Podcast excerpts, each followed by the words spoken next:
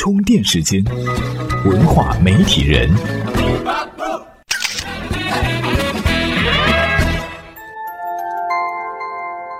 媒体与内容探知世界运行的新规律。大家好，欢迎来到在喜马拉雅 FM 独家播出的文化媒体人。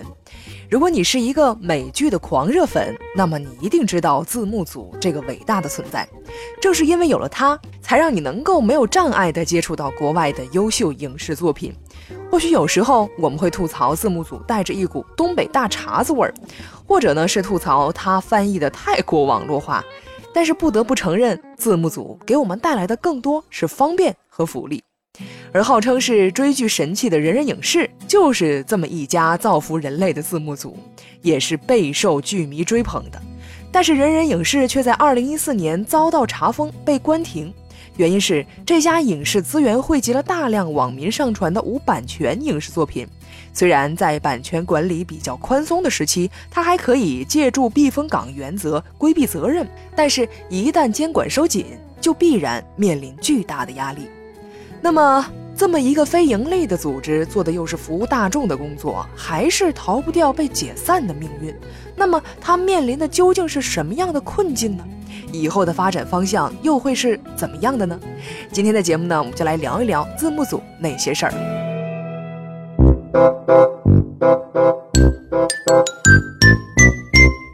我们都知道，之所以把字幕组称之为一个伟大的存在，是因为他们无私奉献的宗旨和原则。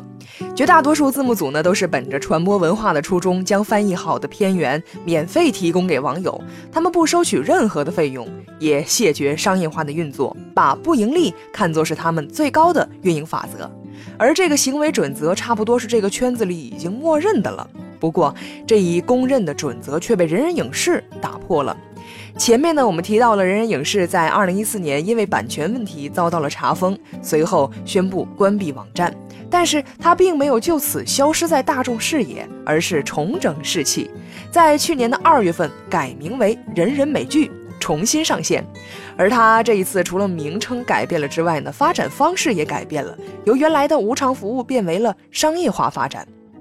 改版后的人人影视转型为字幕文化社区，还发布了 APP。虽然没有了下载资源这样的优势内容，但是他们致力于打造一个美剧社区，为那些志同道合的朋友们提供一个交流沟通的平台。除此之外呢，他还会提供资讯排片表等内容交流和内容查找的工具。而这种方式很好的摆脱了先前的生存困境。但是人人影视的这种发展模式起初并没有获得支持。相反，那些字幕组同行们还在对他进行了猛烈的抨击。原因呢很简单，因为他违反了字幕组不盈利的初衷，是在变着法儿的圈钱。不过，从某种角度上来说，人人影视也是有苦说不出。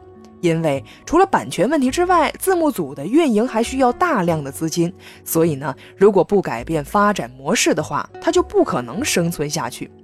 我们知道，字幕组里大多呢都是一些不计报酬的人。那么还有哪些方面会用到资金呢？充电贴士。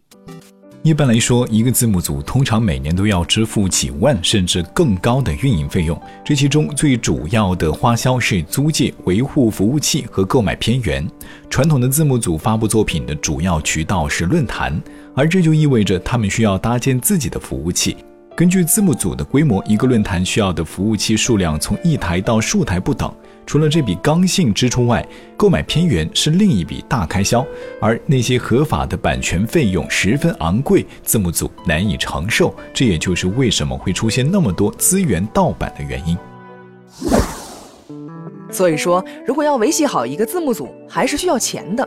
虽说呢是非盈利组织，但也只是不盈利而已，支出的缺口还是要想法子补上的。所以说，字幕组走上了商业化这条道路是迟早的事儿。人人影视呢，不过是做了吃螃蟹的第一个人罢了。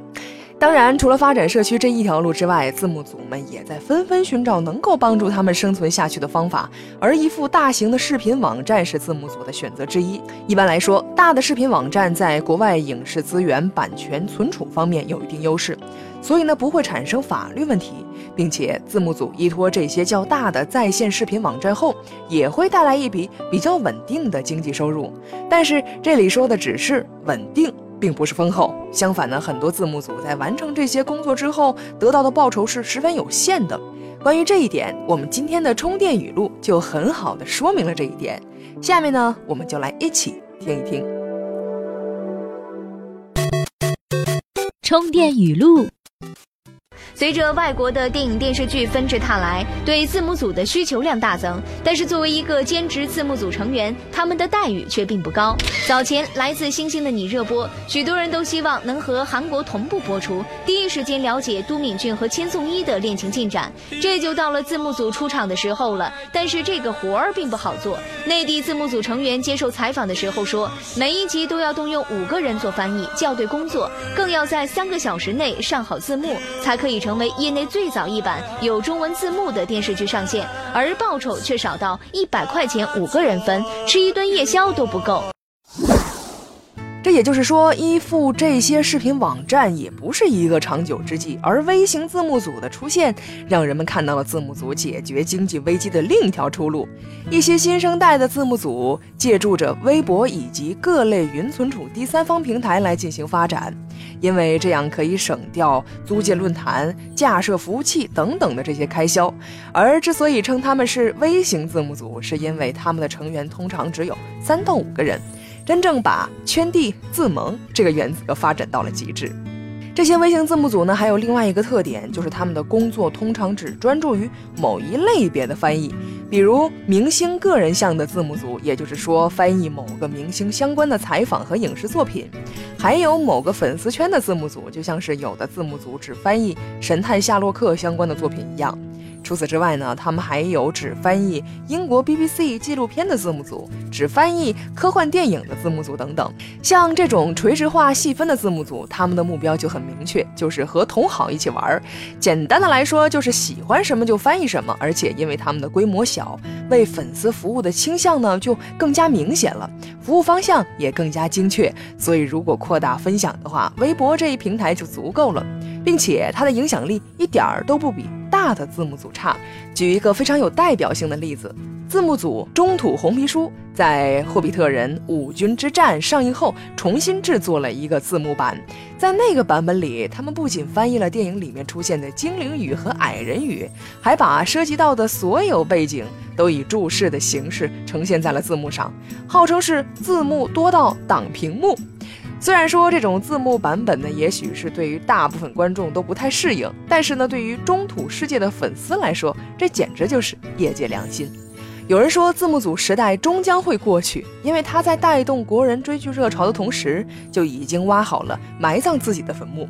但是不管怎么样，字幕组存在的意义就是为我们提供了福利，在他的身后是众多热爱这项工作的人在支撑着，是盈利也好，非盈利也好，他都始终会在大家的心目当中占据着一块位置。今日关键词，充电时间，今日关键词：字幕组。其实呢，除了我们在节目当中提到的人人影视，还有一个网站呢，也曾经在同一天与人人影视宣布了关闭，那就是射手网。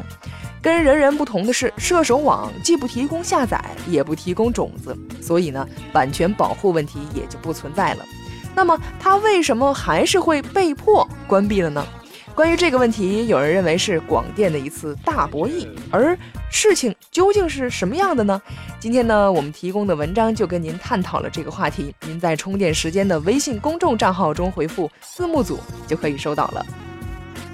本期节目由内马尔企划编辑，老 news 老彭监制。如果您认可本期节目，可以在节目播放页面下方对我们进行打赏。